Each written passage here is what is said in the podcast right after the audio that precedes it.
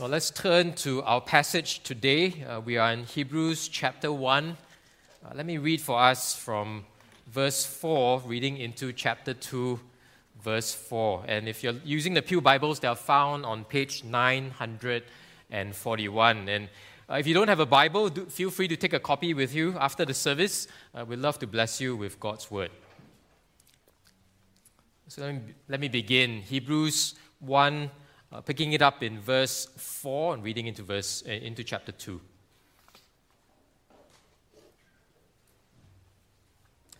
Having become as much superior to angels as the name he has inherited is, much, is more excellent than theirs. For to which of the angels did God ever say, You are my son? Today I have begotten you?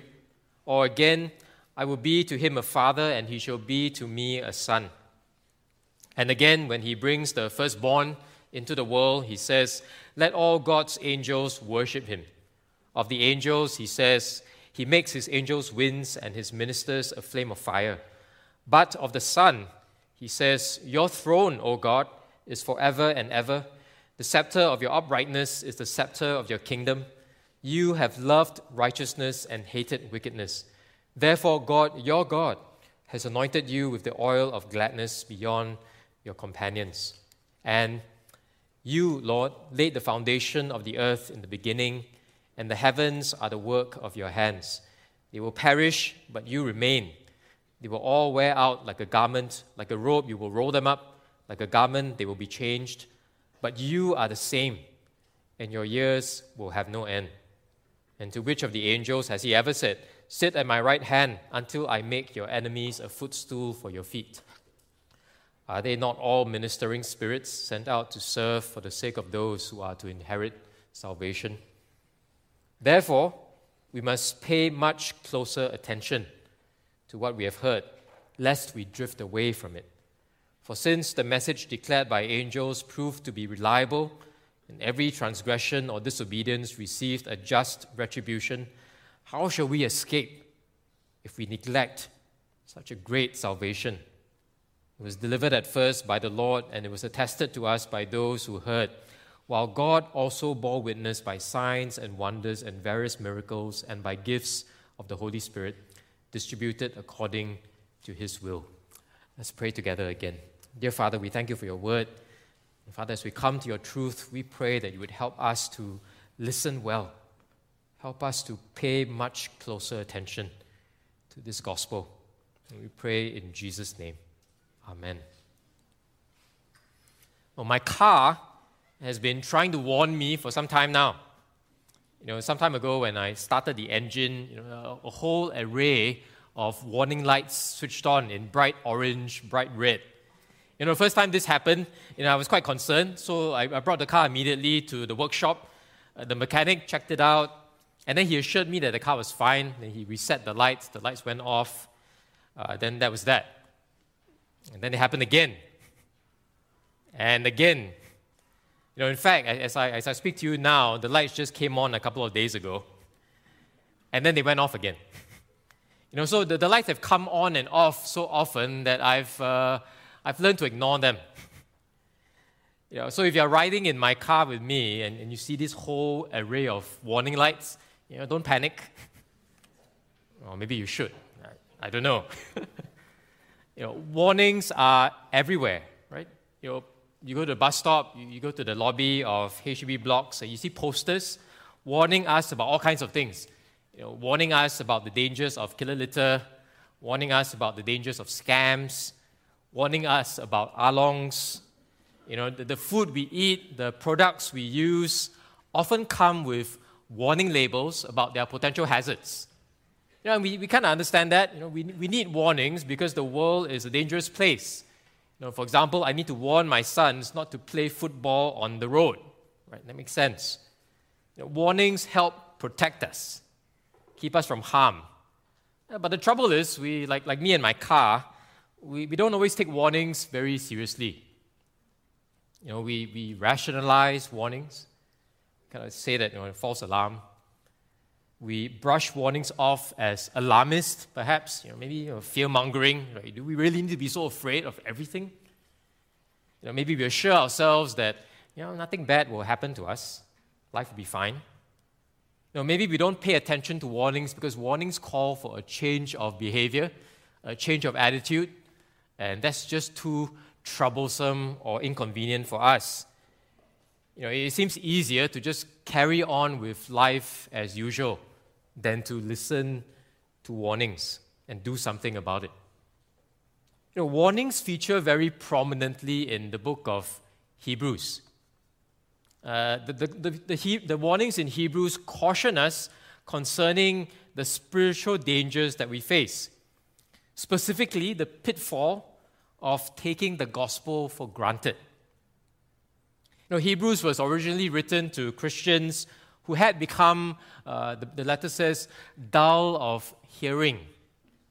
You know, a, a certain spiritual sluggishness and complacency had set in in the lives of these Christians. And they were at, they were at risk of forsaking Jesus for what they thought was better.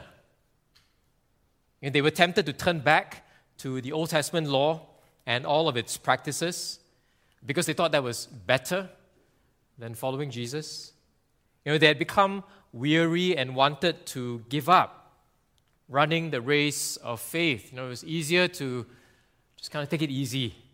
You know, being a Christian is hard, especially in a world that is not often very hospitable to Christians. Easier just to stop running. You know, like them, we may also be wrestling, even this morning, with tiredness, with discouragement. Uh, maybe some of us are wrestling with just boredom. boredom, right? You know, it's just, I'm just bored of following Jesus. It's just too much the same, day in, day out. You know, our hearts may be increasingly influenced by uh, maybe a creeping worldliness, you know, conforming us more to the culture than to Christ. Know, we live in a, in a country where, where the culture presses in very strongly on us, doesn't it? You know, the, the culture's in our face. Uh, the culture entices our hearts. Maybe it's easier just to conform than to be different and to live life differently.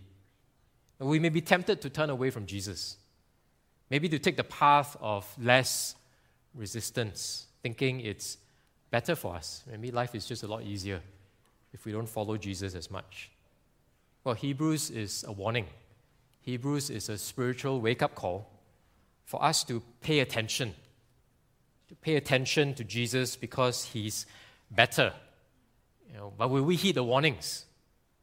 Will we heed the warnings? You know, some years ago, my family had a chance to visit Kakadu National Park. You know, some of you, some of you may have been there. It's in Australia's Northern Territory, so a really remote place where, yes, there's no cell phone reception. You know, and, and if you go to the park, in, in many places of the park, you find bright signs warning about crocodiles, crocodile attacks. And they're not trying to scare visitors because the park is home to about 10,000 crocodiles in the wild.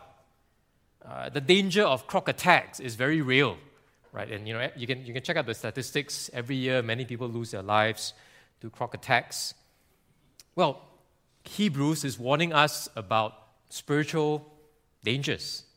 And then, because of the very real spiritual dangers, Hebrews has sort of posted these warning signs all over the letter. Hebrews contains five key warning passages urging us, you know, warning us about the spiritual dangers that we face.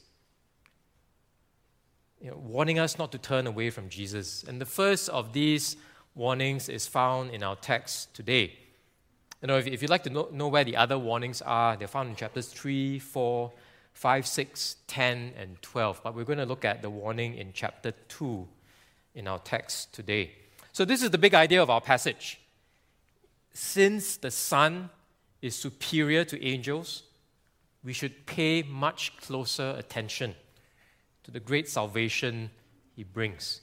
And we'll unpack this big idea by examining three reasons why we should heed the warning, why we should pay attention to Jesus. Three reasons. Number one, the greatness of the Son. Number two, the danger of drifting away. And number three, the certainty of the gospel. And I, I, I pray that as we listen to these reasons, we ourselves would pay closer attention, but we will also help one another pay closer attention to Jesus. So listen for yourself.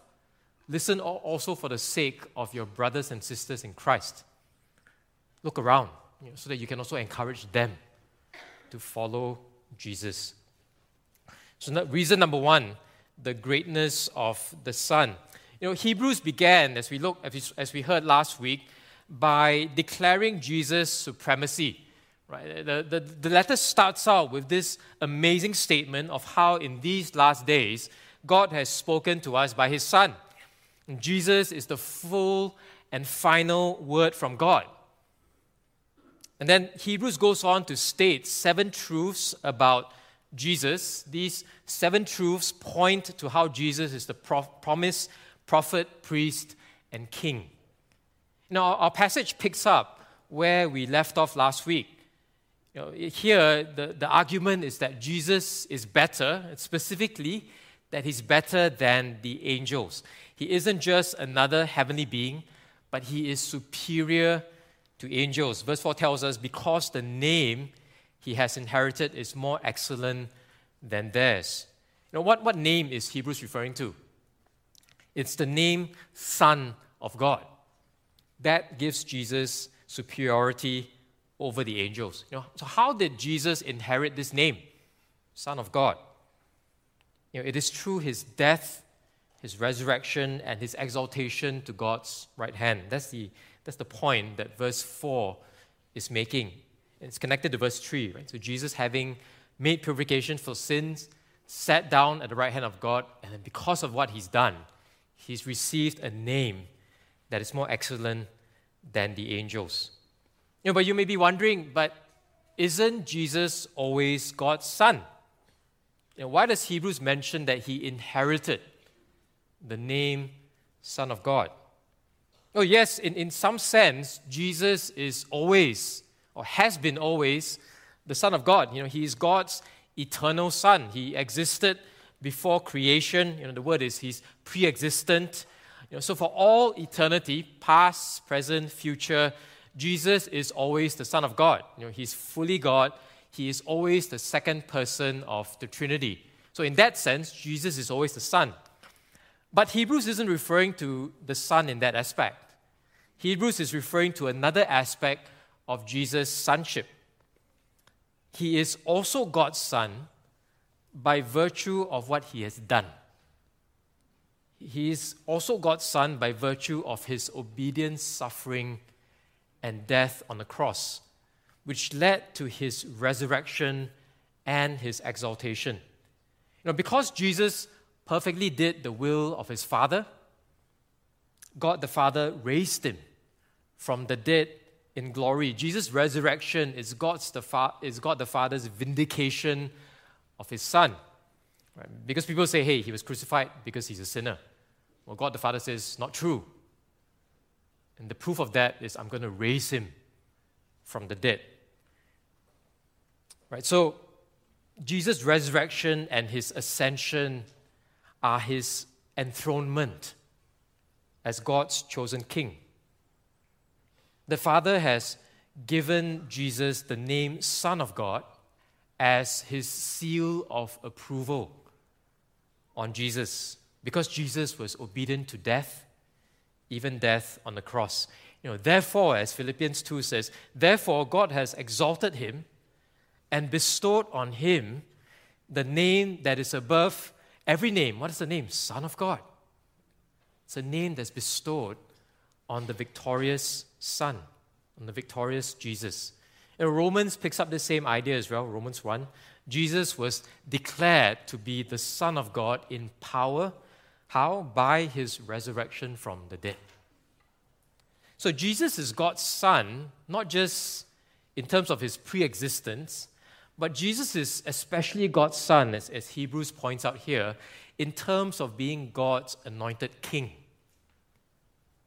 He is the Christ, the Messiah, the, the one who comes from the line of David, King David in the Old Testament. And, and he fulfills God's covenant promises to David. So, in that sense, Jesus is God's son.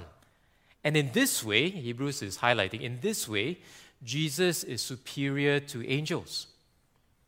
And, to show how Jesus is superior to angels, uh, Hebrews quotes seven, you know, the, the, the number seven again, the number of completion and perfection. Hebrews quotes seven Old Testament passages from verse 5 to verse 14 in our text. You know, all except two of these passages are quotations from the Psalms. I, I think this is a very helpful uh, note that, that you know, Hebrews is actually teaching us how to read the Psalms. This is how we read the Psalms. Hebrews is showing us that the Psalms are primarily not about us. I know the Psalms are really personal, we love the Psalms, but, but the Psalms are primarily not about us. You know, so hear me out.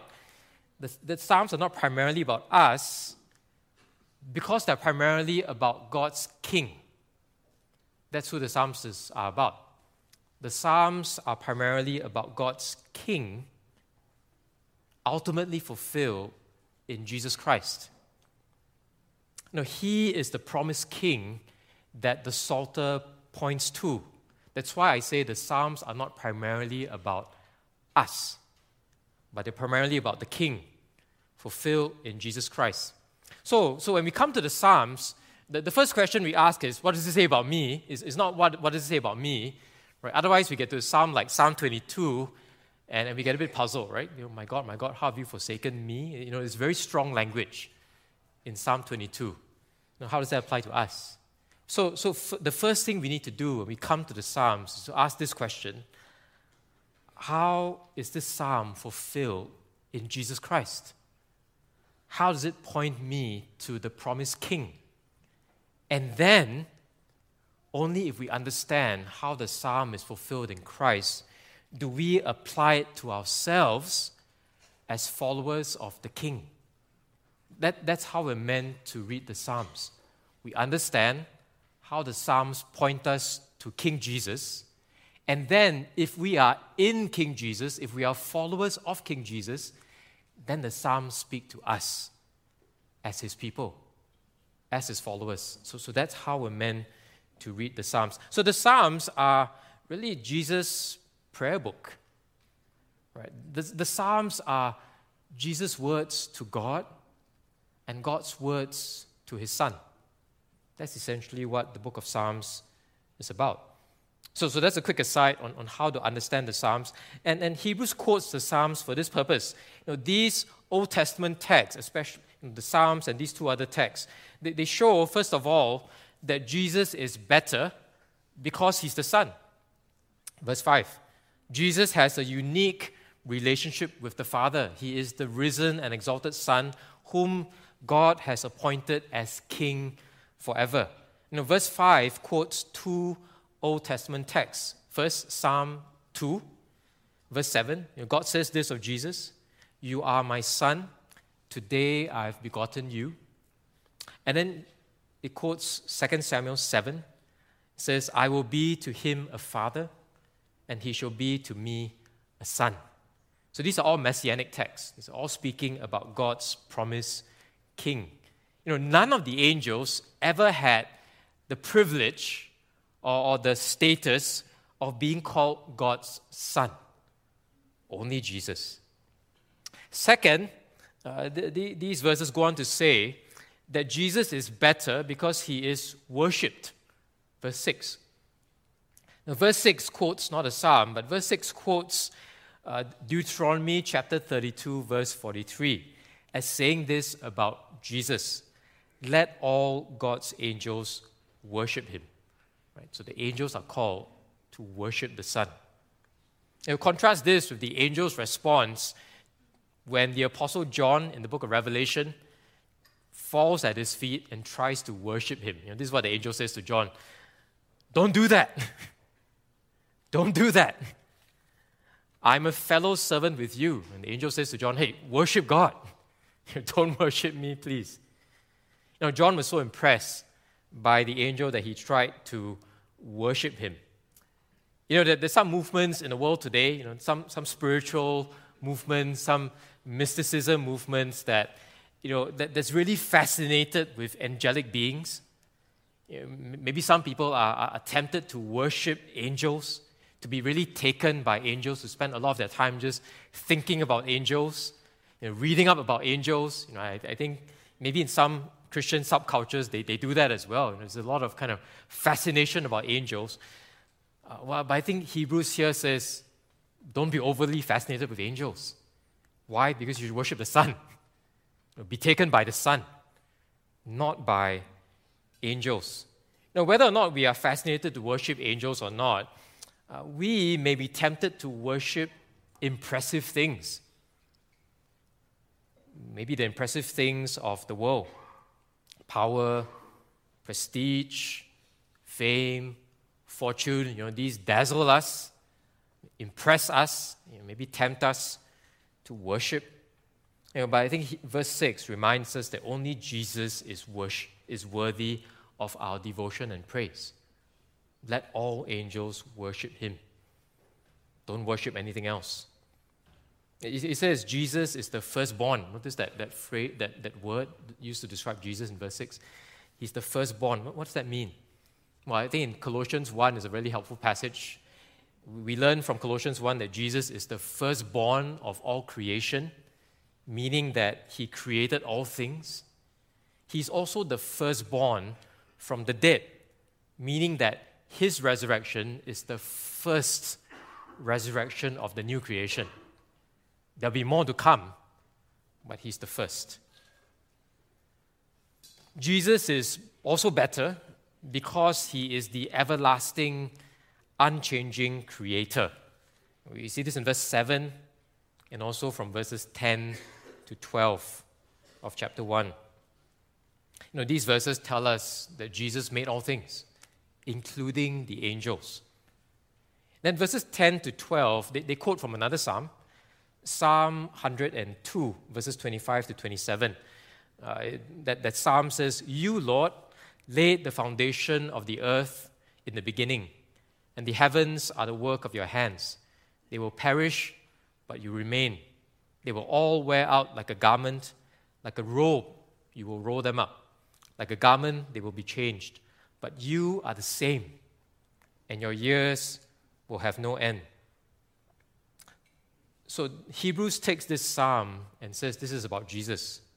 Jesus is the sovereign eternal maker of the heavens and the earth. So obviously, he's superior to angels because he made them. Right? So do not love the world or the things of the world. You know, they will pass away. They will pass away. That's, that's not in doubt. Don't worship what will not last. Psalm 102 reminds us that Jesus is better. And he's the same yesterday, today, and forever. Right? That's what it says in, in Hebrews 13, verse 8. So, friend, you know, as we, as we read passages like this, it, it's worthwhile to pause and to ask ourselves where is our hope? Where is our confidence? You know, what, what are we trusting in in life? What do we think will really last? What do we think will really endure in life? Is it Jesus? Is he our confidence? Or will we be disappointed in the end when all hopes fade with time? Now, we, live in an in, we live in an unpredictable world. Will we trust in the faithful one who does not change? That's the amazing testimony of Psalm 102. Jesus does not change. Now, one of my favorite hymns is Abide with Me. If, if you're planning my funeral, please sing that. You know, it, it says, Swift to its close ebbs out life's little day. Earth's joys grow dim, its glories pass away. You know, change and decay in all the world, in all around I see. O thou who changest not, abide with me. You know, may this be our prayer that we trust in the one who does not change. Well, Jesus is better also because he rules as king forever. Verse, verse 8 None of the Old Testament kings lived up to God's standard. You know, none, none of the Old Testament kings lived forever. Even uh, the best of them, right? Even David, King David, even his reign was marred by his own sin. David's rule and that of the kings after him, uh, their, their reigns were all cut short by death. But verse 8 in our text quotes Psalm 45, which Carol kindly read for us earlier in the service. Verse 8 reads, quotes Psalm 45 as saying, Your throne, O God, referring to Jesus again, your throne, O God, is forever and ever. Jesus is Lord of all, including the angels. His kingdom is full of justice and joy. Right, verse 9, you have loved righteousness and hated wickedness. Therefore, God, your God, has anointed you with the oil of gladness beyond your companions, you know, justice and joy. That's the reign and rule of King Jesus. Why wouldn't we trust him? Why wouldn't we trust in a king whose rule is so good? Jesus is the king we can trust, for he rules forever, and his kingship is only and always good and gracious. You know, he is our light in this world's darkness. And then in verse 13, our text goes on to say this of Jesus, and he quotes from Psalm 110. You know, incidentally, Psalm 110 is the most quoted Old Testament passage in the Bible, in, in the New Testament. So Hebrews quotes from Psalm 110 as saying, Sit at my right hand until I make your enemies a footstool of your feet, of, for your feet. So King Jesus rules with all power and authority. That's what it means to sit at God's right hand. He has the full weight of God's power and authority, and he will rule until he finally and fully vanquishes all of his enemies Satan, sin, and death. Right? So basically, the, the, the very plain argument of Psalm 110 is this Jesus wins. Jesus wins. At the end of time, he will win. He will rule until the end, and he will finally win. So if we trust him, right, if we trust him, we will win together with Jesus. We will share in his victory. And when Jesus returns, we will experience the amazing joy of his victory which Revelation 21 speaks about. He will wipe away every tear from our eyes. Death shall be no more. Neither shall there be mourning, nor crying, nor pain anymore. For the former things have passed away. That's what it means to experience the victory of Christ. Uh, the enemies that we struggle with now death, sin, there'll be no more. No more source of sorrow only uncorrupted joy forever. Jesus wins.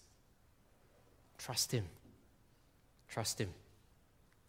So, why does it matter that Jesus is better than angels? Well, we kind of see this in, in chapter 2. If you look at chapter 2, verse 2, it says, it says this about the Old Testament law the message declared by angels. So, the Old Testament law was delivered through angels. Right? There, there, are a couple of places in the New Testament that refers to this. You know, you can look at that later if you have time. Acts 7, 53, Galatians 3, verse 19.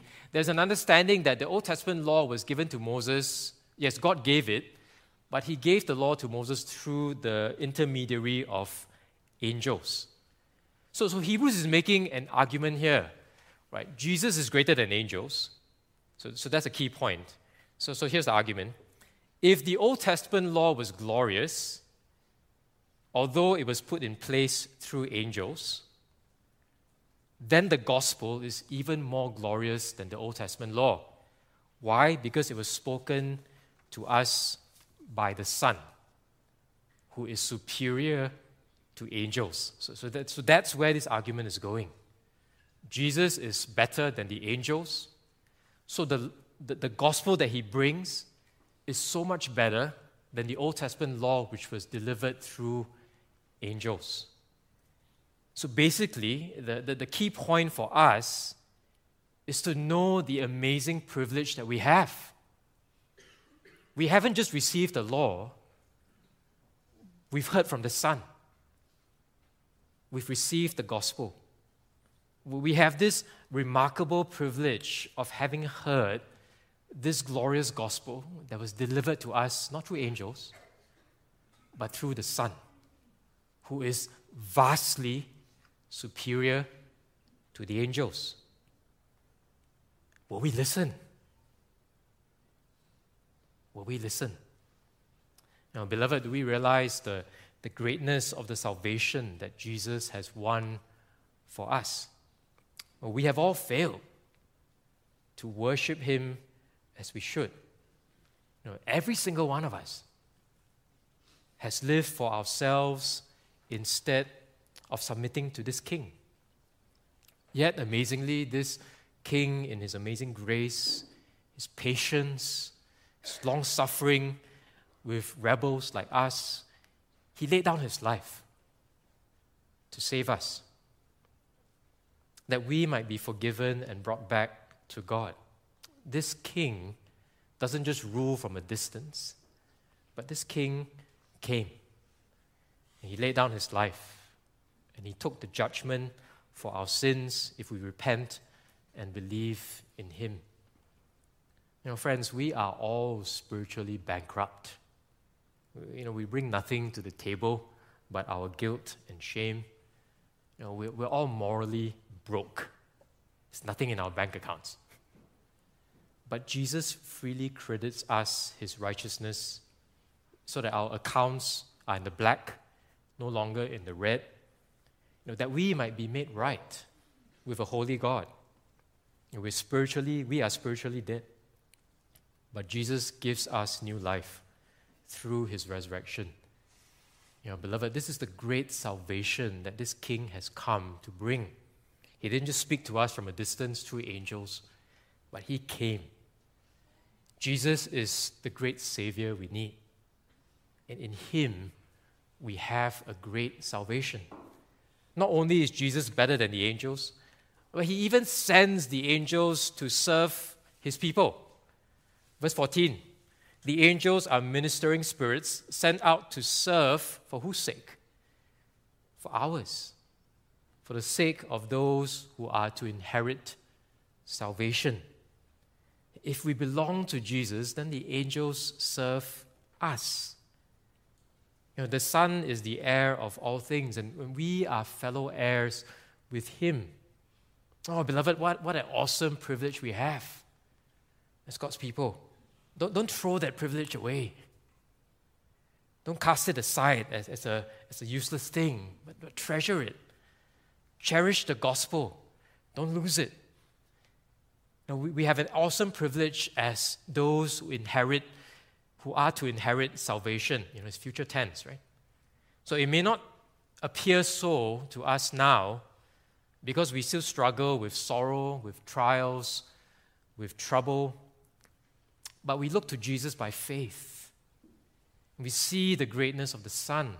You know, we see the greatness of the hope that we have in Him and we hold on to Him.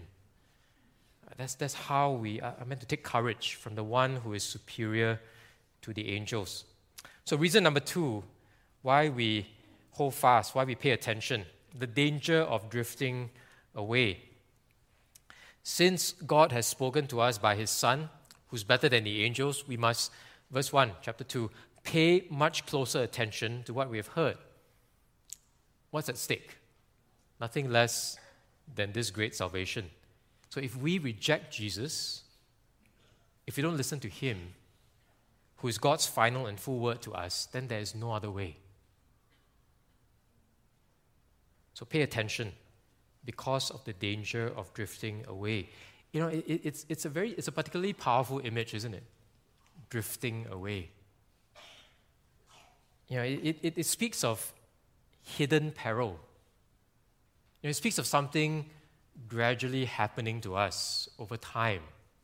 Right? right? Something that happens quietly, something that happens oftentimes unnoticed, right? We just drift. It seems really easy, right? Just drift. Like a boat on the sea that is carried away by the current, just gently, quietly float further and further away from safe harbor. Now, drifting doesn't take effort. You just go with the flow. You know, we, we drift when we become complacent. We drift when we stop listening, or we listen less and less. We drift when we stop paying attention to the gospel. You know, maybe we assume that we're okay because we, we know the right Christian answers. You know, we, we do, maybe we even do the right Christian things. Or perhaps we, we think we're fine because you know, we look back on a time when we used to be really zealous. We, we look back on a time when we had a spiritual or religious experience. We kind of always look back, right? Oh, yeah, I remember the days 10, 20, 30 years ago when I was on fire. You know, surely I'm okay because of all that that happened in the past. But what about us today? Are we still zealous for Christ today? Are we still following Him today? Hebrew, Hebrews warns us not to neglect such a great salvation. You know, the word neglect simply means to become careless or unconcerned. You know, during COVID, some of us may have seen our shoes fall apart as they gathered dust in our cabinets, right? Neglected and unworn. Right? Especially, especially our nice, really nice dress and work shoes, right? The, the ones that are made of leather Right? We see the leather begin to crack. You know, our shoes lost their soles, so to speak. You know, the, the gospel is like that. Right? The gospel is a wonderful treasure. But if we just put it in the cabinet, we, we will lose it if we don't use it. Uh, the, these verses remind us not to take the gospel for granted. You know, beloved, we, we need to realize this that we, we don't actually have to renounce the gospel to lose it. We simply have to neglect it. You know, we, we may think, oh yeah, we've heard it all before, such an easy, simple, familiar message. Maybe we crave for something more exciting. Maybe we crave for something that tickles our fancy, that kind of piques our curiosity a bit better. Maybe we crave for something better. Or have we been neglecting such a great salvation? You know, think about these diagnostic questions, right? Am, am I still trusting in God for the gospel? Am, am I thankful to Him? Am I trusting in Jesus and His righteousness?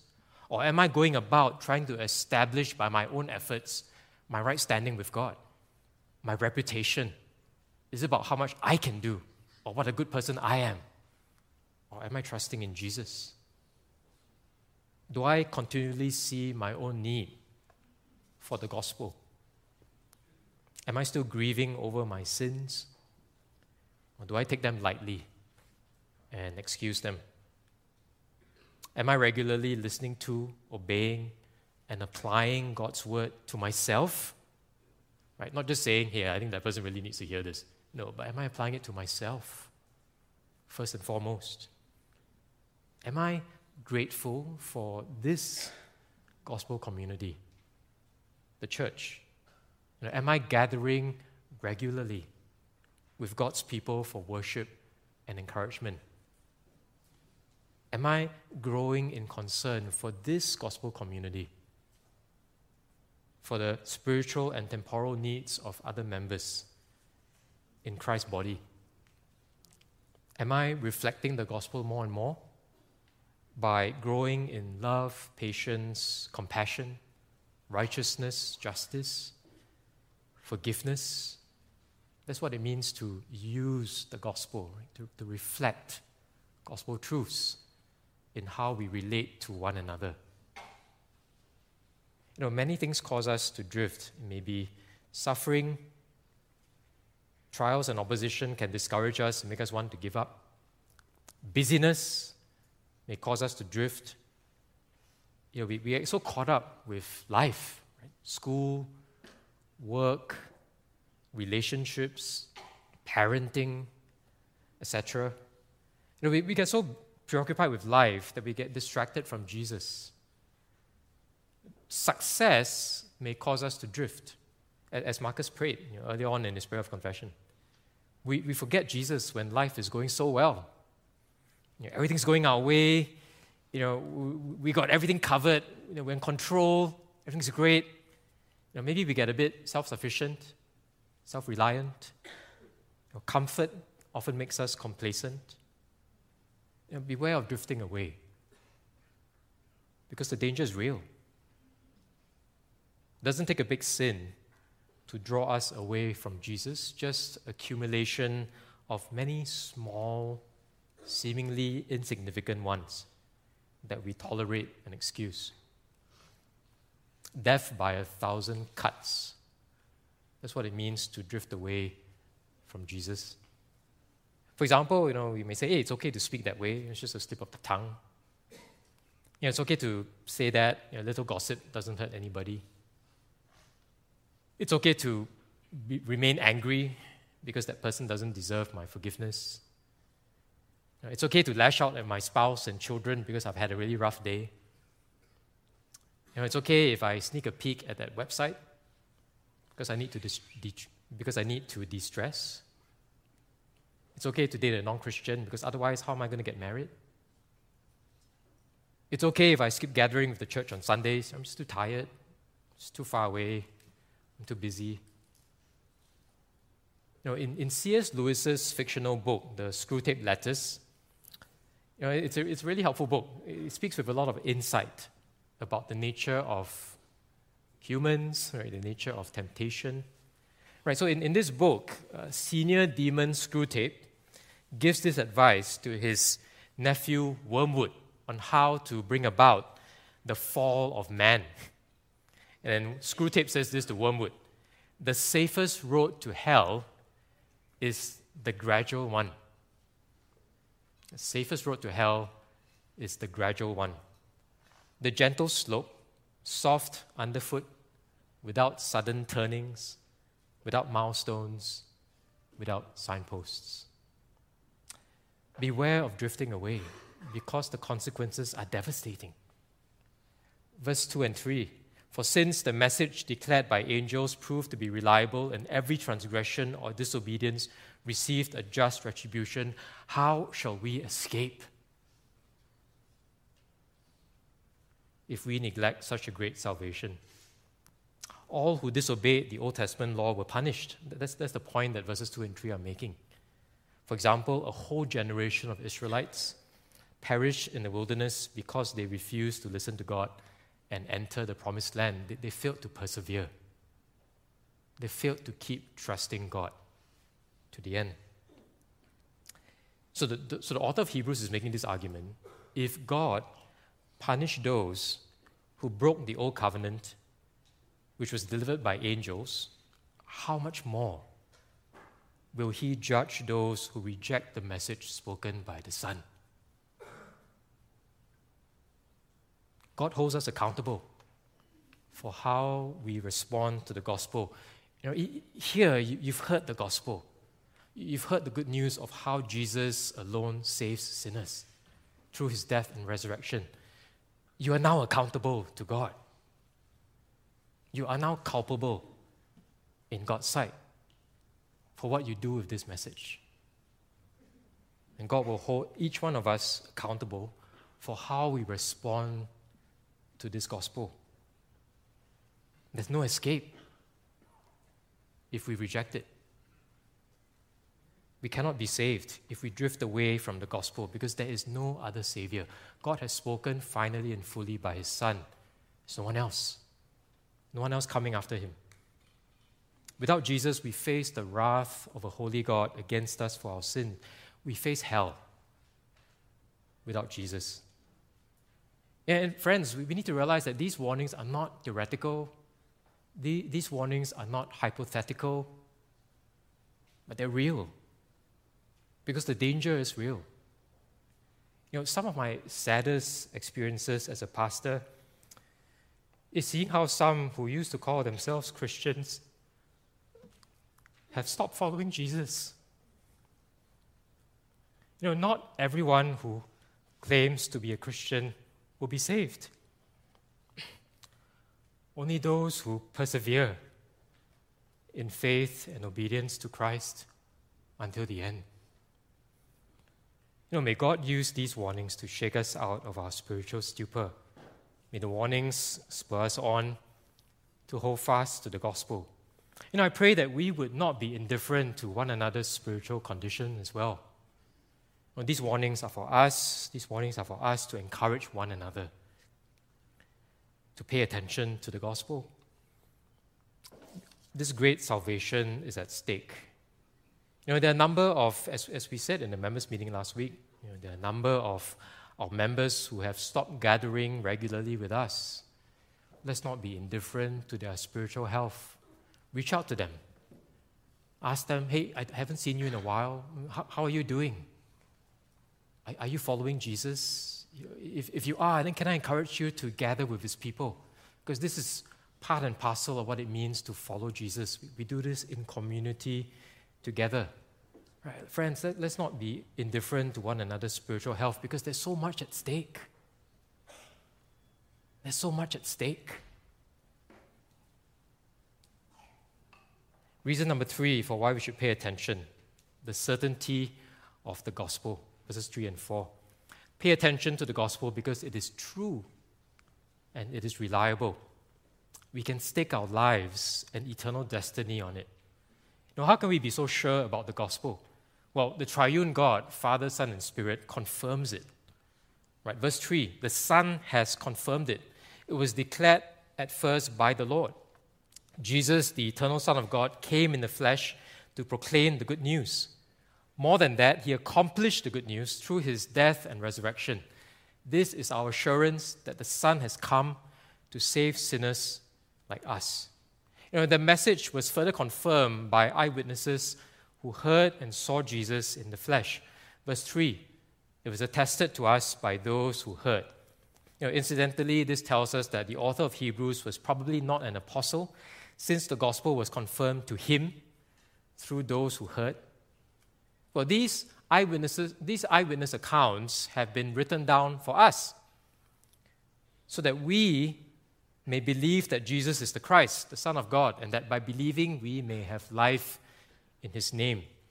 Where have they been written down? It's the New Testament. The New Testament is essentially the apostolic testimony, a collection of eyewitness accounts of who Jesus is and what he's done. So we continue to listen to Jesus, we continue to pay attention. How? By reading our Bible, by being in the Word of God that reminds us again and again not to take the gospel for granted. And God Himself has confirmed the message. You know, as we saw earlier in chapter 1, all the Old Testament quotations are presented as God speaking to His Son. So again and again, He confirms the message about Jesus. And God also has borne witness by signs, wonders, miracles, gifts of the Spirit distributed according to His will. God confirmed the witness of the apostles by giving them authority to perform signs and wonders by granting them His Spirit. We no longer need signs and wonders today to prove the gospel. Why? Because we have the apostolic testimony written down for us. The gospel is true because God says so. How do we know? Because the Bible tells us. It's God, because we can take God at His word. So anchor ourselves in the Word of God. You know, to reject the gospel is to reject what God has said about his son. 1 John 5 says, Whoever does not believe God has made him a liar because he has not believed in the testimony that God has borne concerning his son. Beloved, the gospel is certain. So pay attention. It is our hope and confidence in life and death. Therefore, hold fast to it. The gospel will not let us down. Heed the warning. Do not give up. Pay attention to Jesus because of the certainty of the gospel. Pay attention because of the danger of drifting away.